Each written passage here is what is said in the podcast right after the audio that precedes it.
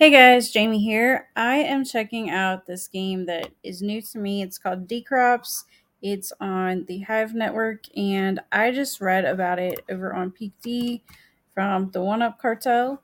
And so they were talking about how um, the alpha packs have been released earlier in twenty twenty-one, but the beta packs should be coming soon. And so I went and bought two alpha packs over on Tribaldex. I think there were five Hive each, which was a little pricey, but I figured it be, would be worth checking out this game because it is a play-to-earn game, and I love Splinterlands, so why not?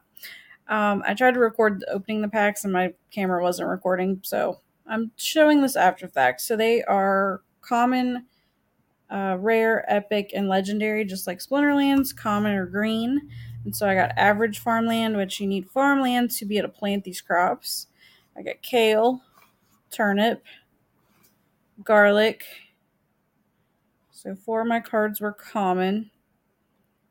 And then I got one cauliflower, two watermelon, and one cabbage. So four rare.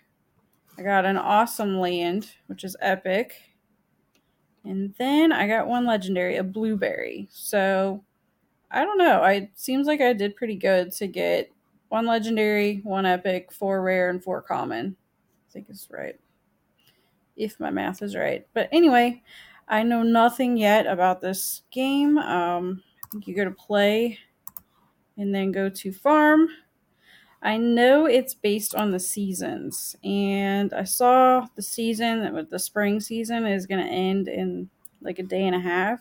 So I don't know if it makes sense for me to start farming now or if I should wait. So if you know anything about this game and you know if I should wait, just comment below. And thanks for watching.